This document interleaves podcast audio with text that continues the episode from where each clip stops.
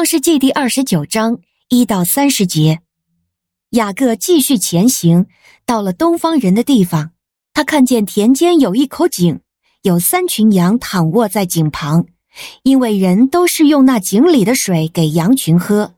井口上有一块大石头，当所有羊群都到齐了，牧人就把井口的石头滚开，取水给羊群喝，然后把石头放回井口原处。雅各问这些牧人：“弟兄们，你们是哪里来的？”他们回答：“我们是从哈兰来的。”他问他们：“你们认识拿鹤的孙子拉班吗？”他们回答：“我们认识啊。”雅各又问他们：“他平安吗？”他们回答：“平安。”你看，他的女儿拉结领着羊群来了。雅各说：“现在太阳还高。”不是牲畜聚集的时候，你们取水给羊群喝，再去放牧吧。他们回答：“我们不能这样做，必须等到所有的羊群都到齐了，有人把井口的石头滚开，我们才可以取水给羊群喝。”雅各还跟他们说话的时候，拉杰领着他父亲的羊群来了。拉杰原来是个牧羊女。雅各看见了舅父拉班的女儿拉杰和舅父拉班的羊群，就上前来，把井口的石头滚开，取水给舅父拉班的羊群喝。雅各和拉杰亲吻，就放声大哭。雅各告诉拉杰，自己是他父亲的外甥，是利百加的儿子。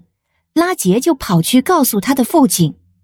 拉班听见了关于外甥雅各的消息，就跑去迎接他，拥抱他，和他亲吻。带他到自己的家里，雅各就把一切经过都告诉拉班。拉班对雅各说：“你实在是我的骨肉啊！”雅各就与拉班同住了一个月。拉班对雅各说：“你因为是我的外甥，就要白白的服侍我吗？告诉我你要什么报酬？”拉班有两个女儿，大的名叫利亚，小的名叫拉杰。利亚的眼睛虽然可爱。拉杰却生得身材美丽，样貌娟秀。雅各爱拉杰，所以对拉班说：“我愿为你的小女儿拉杰服侍你七年。”拉班说：“我把她给你，比给别人更好，你就与我同住吧。”于是雅各为拉杰服侍了拉班七年，他就看这七年好像几天一样，因为他爱拉杰。雅各对拉班说：“期限到了。”请把我的妻子给我，好让我与她亲近。拉班就摆设筵席，邀请了那地方所有的人。到了晚上，拉班把自己的女儿利亚带来给雅各，雅各就与她亲近。拉班又把自己的婢女西帕给了女儿利亚做婢女。到了早晨，雅各才看出原来是利亚，就对拉班说：“你向我做的是什么事呢？”我服侍你不是为了拉杰的缘故吗？你为什么欺骗我呢？拉班回答：“大女儿还没出嫁，就先把小女儿嫁出去。我们这地方是没有这规矩的。你与大女儿七天的庆典过了以后，我们也把小女儿给你，只是你要再服侍我七年。”于是雅各这样做了。他与利亚七天的庆典过了以后。拉班就把自己的女儿拉杰给雅各为妻，拉班又把自己的婢女辟拉给了女儿拉杰做婢女。雅各也与拉杰亲近，并且爱拉杰胜过爱利亚，于是他再服侍了拉班七年。您现在收听的是天赋爸爸说话网。所赐的迦南美地是流奶与蜜之地，上帝的话语比蜜还要甘甜呢。我是拥蜜使者永恩，我是蜜蜜，让我们一起在天父的话语里勇敢探蜜，蜜得甘蜜，得蜜得利得胜。弟兄姐妹平安，我是蜜蜜。今天我们要来读创世纪二十九章的前面一到三十节哦。这里叙述了雅各和他的舅舅拉班以及他的两位女儿的故事。我想雅各娶妻的经历呀，是许多基督徒都曾经多少有听过的故事。在今天的经文，我们看到雅各是爱着拉班的小女儿拉结，他也愿意为了爱入赘到他们家，服侍他未来岳父的一家。但是拉班因着私心，在日期满了举行婚礼的时候啊，所做的与当初和雅各承诺的不一样。在婚宴的夜晚，神不知鬼不觉，在没有告知新郎的情况下，将尚未娶嫁的大女儿莉亚送给雅各做妻子，使他们在新婚之夜之后啊，成为了名正言顺的夫妻。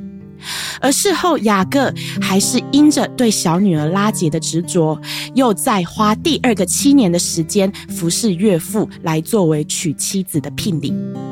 我们看到雅各，他真心期盼能建立一个幸福的家庭，但是因着长辈的私欲，却遭受到不公不义的对待。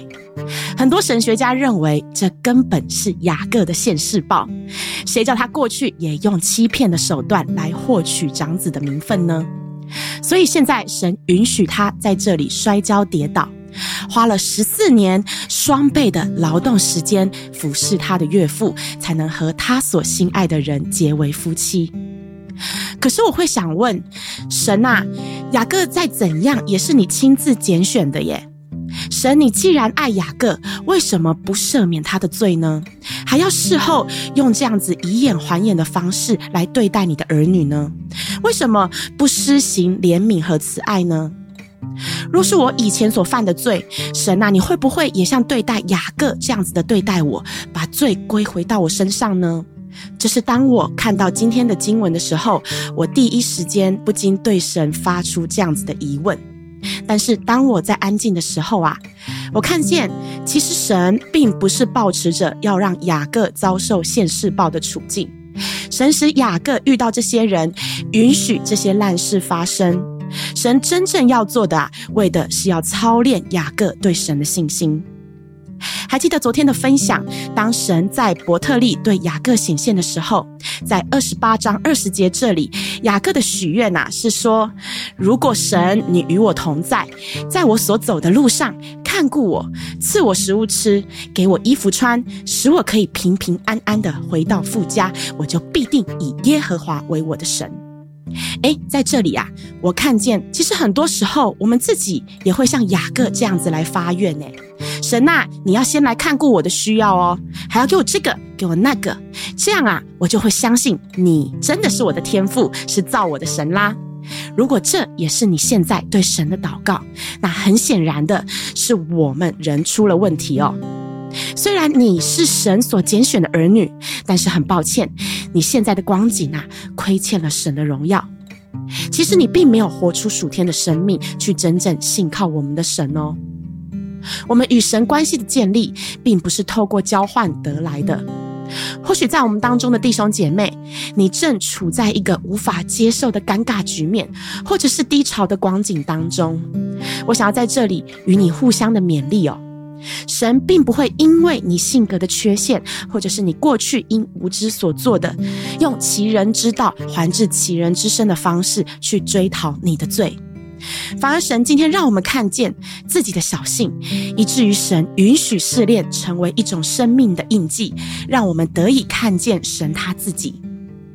感谢神的恩典，亲爱的弟兄姐妹，若在你心里正有一件事使你有想过和神用交换条件的念头，那不妨现在就来到神的面前，悔改认错，祈求耶稣的保血洁净。我相信掌权生命的神必定会负责你的生命到底哦，因为他的应许从不落空的。我们不需要用谈条件的方式过我们的信仰生活哦。加油！愿慈悲爱我们的天赋成为你的力量和帮助哦。